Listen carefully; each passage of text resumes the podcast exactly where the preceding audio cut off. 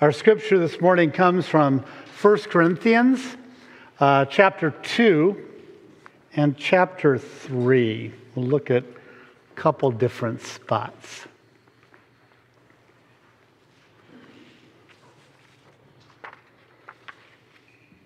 Paul writes this When I came to you, brothers and sisters, I did not come proclaiming the mystery of God to you in lofty words of wisdom. For I decided to know nothing among you except Jesus Christ and Him crucified. And I came to you in weakness and in fear and in much trembling. My speech and my proclamation were not with plausible words of wisdom, but with a demonstration of the Spirit and of power, so that your faith might rest not on human wisdom, but on the power of God. Yet among the mature we do speak wisdom, though it is not a wisdom of this age or of the rulers of this age, who are doomed to perish. But we speak God's wisdom, secret and hidden, which God decreed before the ages for your glory. And then from chapter 3. What then is Apollos? What is Paul? Servants through whom you came to believe, as the Lord assigned to each. I planted, Apollos watered, but God gave the growth. So neither the one who plants nor the one who waters is anything, but only God who gives the growth. The one who plants and the one who waters have a common purpose, and each will receive wages according to the labor of each. For we are God's servants working together you are God's field, God's building.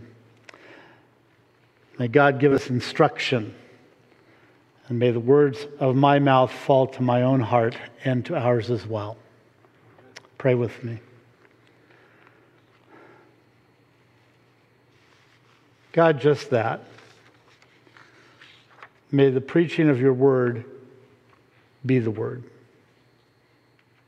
Come, Lord Jesus. Amen. The preaching of the Word of God is the Word of God. In uh, Presbyterian circles, it justifies my existence. It, uh, it basically says that the role of the preacher is really preeminent and important and probably the most important thing that happens in worship. I have trouble with this, but um, it is something that we've bought into over the centuries of being Presbyterian. It's one of those time honored reform understandings of what is the Word of God because people were beginning to ask the question. So when the pastor stands up to speak, what are we to make of that? And in the Second Helvetic Confession, it says, The Word of God preached is the Word of God. It has at times bolstered me in times of doubt. I often walk in to this place on Sunday mornings believing or thinking I have nothing to say. It usually happens sometimes right after Easter when I've been speaking and talking a lot for months, it feels like. And I feel like I don't have one more thing to bring to you all or to anybody. And so this idea at times props me back up and says, Go back and preach. It has humbled me. When I think hard on this, and it doesn't take long to think hard on it, it is a humbling thought to think that what I do up here actually can be the Word of God to you and to me. It humbles me, especially when I begin to think too much of my importance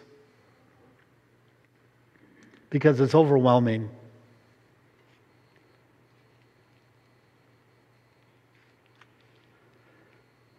It's mostly something that I am puzzled by, knowing that how far away it feels from the truth, how far away it feels from what I feel like up here. We encounter something like this in the Scots Confession, where it says that one of the marks of the true and faithful church is the true preaching of the Word of God. So, what is the true preaching of the Word of God? What is preaching the Word of God? What does that mean? We know a few things. We know that it's not the possession or activity of professional Christians we sometimes call clergy. It is not the possession of pastors and leaders of congregations. It's not ours to be doing exclusively. We know that it's not the possession of leadership like the apostles. We soon are aware when we read the book of Acts that Stephen is killed for his what? For his preaching. Preaching Jesus. His proclamation gets him in trouble. We know that one of the leaders of the early church in the book of Acts is Lydia. So we know it's not the apostles, it's not those that have been put in charge of the church that are the people that own this. We know that it is not merely verbal. We think of the passage that is associated with St. Francis of Assisi that, you know, preach, and when you have to, you know, use words. Um, be ready to preach all the time, but when you have to use words, that's not a very accurate understanding of preaching, but it is a way to think about it. And so we know that preaching's not uh, merely just a verbal process. It is intended to be the work of the church with a capital C. You realize in the New Testament, there are not many churches. There's one church. It's the church of Jesus Christ. That's it. What we talk about and what we should talk about, the language we should adopt, and the language I try to adopt is I refer to individual gatherings of Christians as congregations. You're a congregation of the church of Jesus Christ. You're a Presbyterian congregation of the church of Jesus Christ. But you are not the church, not alone, not isolated, not uh, on a hill just by yourself. This is something that we do with the church, capital C, those who are followers of Jesus throughout the world. And is ultimately not an internal dialogue. Preaching is not something, as I've said before, that I'm doing right now. I don't know that this is preaching in a biblical sense. Preaching is to take place in the public square. It's so people who have not heard about Jesus can hear about Jesus. That's what preaching is intended for. And so it's a good thing it's not the possession of people like me who spend most of their time talking inside these walls. You spend most of your time outside these walls. It's the possession of the people of God to be the preachers. The Word of God is the witness to the person and authority of Jesus. I was thinking about it as I was driving up here this morning and thinking about the, the we looked at it before, the Great Commission from Matthew. And Jesus begins that commission by saying, All authority in heaven and on earth has been given to me. Go therefore. And we skip over that first part pretty quickly when we remember that passage or we say it or we even preach on it. All authority in heaven and on earth has been given to me. Wow. All authority in every realm has been given to Jesus. And when we baptize people, when we preach, we share this good news of Jesus, we're sharing Jesus. That's it. On earth as it is in heaven is made known to us in the person of Jesus. Crucified and resurrected, we look at Jesus. It's not about four steps to successful living. It's not about four steps to peace with God. It's none of that nonsense that we have over the decades and centuries tagged on and latched our, hitched our wagons to. And somehow thinking we had to do something more than, ta- than share Jesus with others. It's about inviting others to be, as Paul would say, this little Greek phrase, in Christo, in Christ. Paul gives a lot of ink to that little phrase. It shows up all the time. Paul invites us to be in Christ. Be in Christ in the way you treat each other. Be in Christ in the way you think and act. Be in Christ. It's not a metaphor. It's not a nice thought. It's not just think good thoughts. I'm invited inside the life of Jesus, not merely Jesus' teachings. It's the hardest thing to get across. I, I don't know that I'll be able to do that this morning. I don't know that I'll be able to help you understand this any more than declaring it. But I'm invited, you're invited, inside the life of Jesus.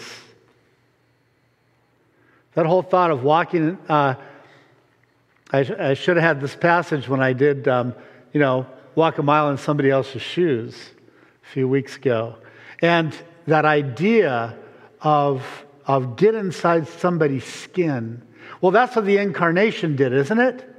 Jesus got inside our skin and became a human being in order to do what? To make us new. So we can get inside Jesus' life. In a sense, we can put on Christ and be in Jesus.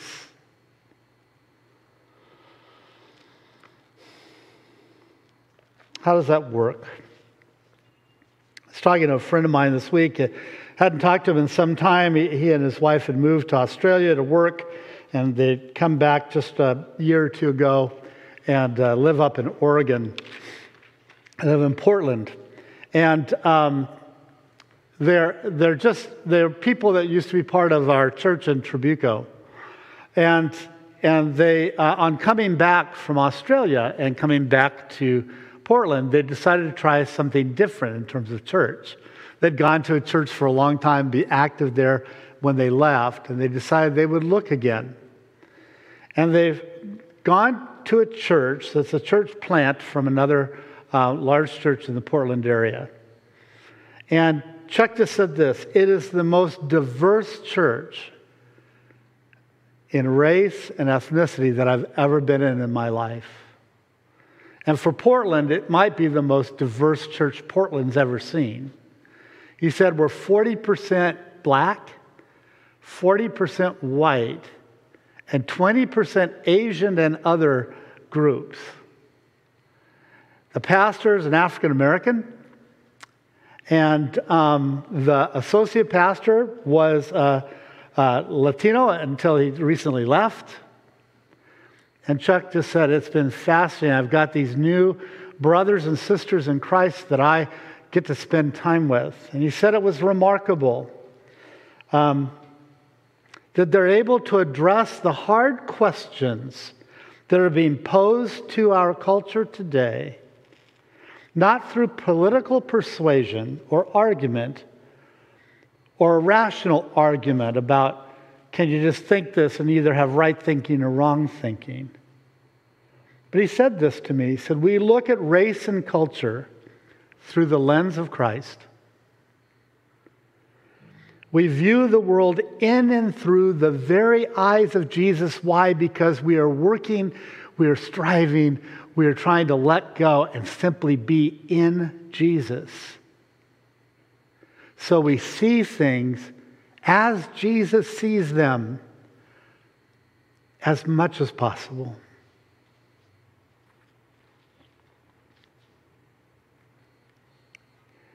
To be in Jesus is the point.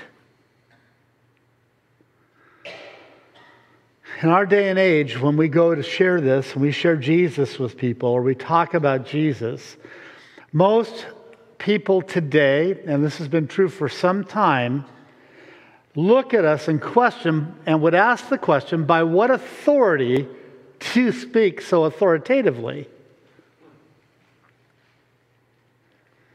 Lesslie Newbigin, missionary in, in India and profound writer, says this To meet the question by what authority with the answer in the name of Jesus is obviously to invite, invite the counter question Who is Jesus?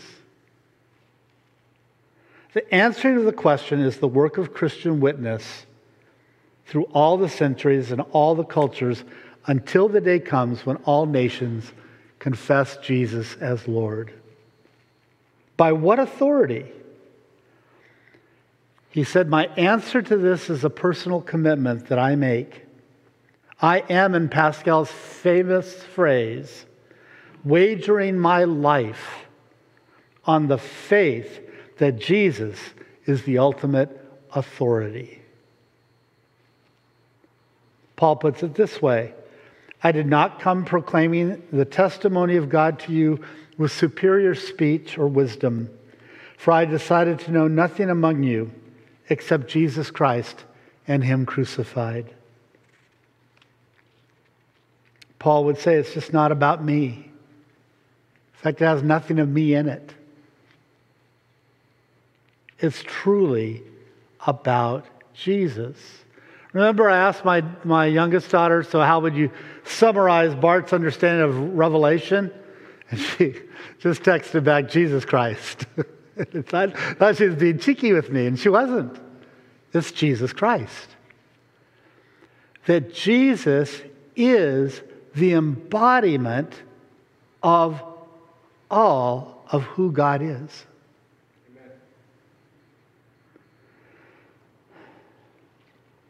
Humility is absolutely key to being able to be in Jesus. Because to be in Jesus means to be humble. It is the humble and firm confession that Jesus is the supreme authority, or using the language of the New Testament, that Jesus is Lord. But it is not merely a personal assertion our ancestors in the faith could not have escaped persecution by the Roman Empire, or they could have escaped pers- persecution by the Rome, Roman Empire if they had been content to be treated simply as people that had a personal faith. The Roman Empire was full of personal faith. People had personal beliefs, but it was of no threat to Rome and of no threat to Caesar. This is not a private faith, friends. This is not something that is intended to make you warm and cuddly inside. It is intended to say there is one authority, there is one power, there is one God in the world who has the authority to say the way things are, and it's Jesus. But Jesus does it in a way that is not heavy handed. We make the confession together with those who have gone before us and those who accompany us now. Newbigin says this My point is that if it is true that the mission of Jesus was not only to proclaim the kingdom of God, but also to embody the presence of the kingdom of God in his own person, then we can understand why the new converts switched from preaching the kingdom of God, which was Old Testament language, to now preaching Jesus. Remember in Matthew, Mark, Luke, John? Jesus would come along and say, The kingdom of God has come near to you. And that meant that the kingdom of God, the authority, the power of the one creator, is in Jesus, embodied in Jesus. And through Jesus' death and resurrection, that now is ours. So we don't announce that the kingdom of God has come near. We announce that Jesus is near. Because we're in Christ. Jesus' mission was not only a matter of words, and neither is ours. If the New Testament spoke only of the proclamation of the kingdom, there'd be nothing to justify the adjective new. There were plenty of people that talked and talked and talked and talked and talked. There are people that just go on speaking and yapping their lips. And if that was all the gospel was, there's nothing new about that. But it's not about that, it's about living into it and in it. This life of Jesus in the world, that's us. That's what's really frightening. What is new is the embodiment of Jesus in and through his followers, demonstrators of the very character of Jesus. That's preaching the Word of God. And it is the Word of God. What does it look like? John writes a letter and says um, that God is love.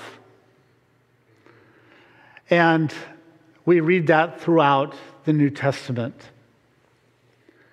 That God is love. And the, the ultimate expression of God's love is who? It's Jesus. It's the answer to every children's message, by the way. Jesus. If the kid doesn't know what the answer is, just shout out Jesus. To be in Christ with, in all of our dealings with each other, with our neighbor, with the world, with each other in the church, and with those outside the faith, is to be in the love of Jesus. Paul's told us what that looks like. Let me read it to you. If I speak in the tongues of humans and of angels, but do not have love, I am a noisy gong or a clanging cymbal. If I have prophetic powers and understand all mysteries and all knowledge, if I'm really smart, and if I have all faith so as to remove mountains, but do not have love, I'm nothing. If I give away all of my possessions, and if I hand over my body to be sacrificed so that I may boast, but do not have love, I gain nothing. Love is patient. Okay, think about it for a moment. Love is patient. How patient are we?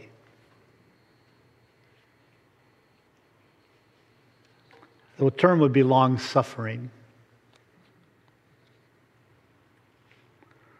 Love is kind. What does kindness really mean and look like?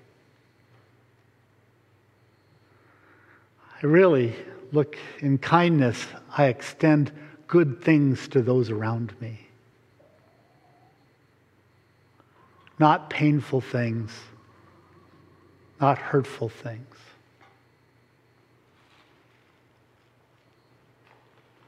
Love is not envious or boastful or arrogant or rude. How are we doing so far? I, started a church in Saddleback Valley, Rancho Santa Margarita, and a few years before we started our church, Saddleback Church started. On my best days, I was not envious. On my worst days, I just wish they'd all go away. Love is not envious or jealous or boastful or arrogant or rude. It does not insist on its own way. Oh man, how many missteps because we've insisted on our own way as being the way rather than Jesus. It is not irritable. My family would agree with that. It keeps no record of wrongs. How many of you have a ledger of those who've wounded you? But it rejoices in the truth. It bears all things, believes all things, hopes all things, endures all things. Love never ends, but as for prophecies, they will come to an end. As for tongues, they will cease. As for knowledge, it too will come to an end. For we know only in part, and we prophesy only in part. But when the complete comes, the partial will come to an end. When I was a child, I spoke like a child. I thought like a child. I reasoned like a child. When I became an adult, I gave up my childish ways. For now we see only a reflection as in a mirror, but then we shall see face to face. Now I know only in part, but then I shall know fully, even as I have been fully known. Faith, hope, and love abide, these three. But the greatest of these is love. It's the open secret, friends, of the good news of Jesus Christ that Jesus is available to every nation, every people group, every race, every human being now and always. How will they learn unless we preach? Not just with our words, but by being in Christ in our lives. Pray with me.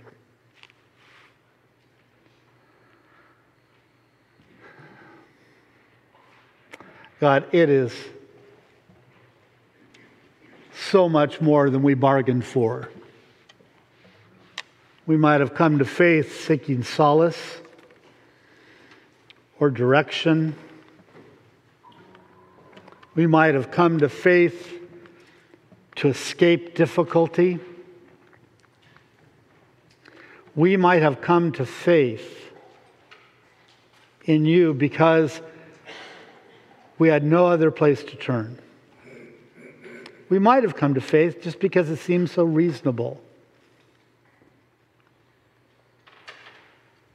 We might have come to faith to get in the good graces of that man or woman that we had our eyes on.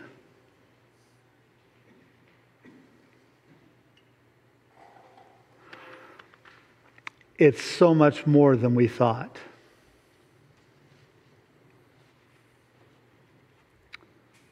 Dwell in us fully, we pray in Jesus' name.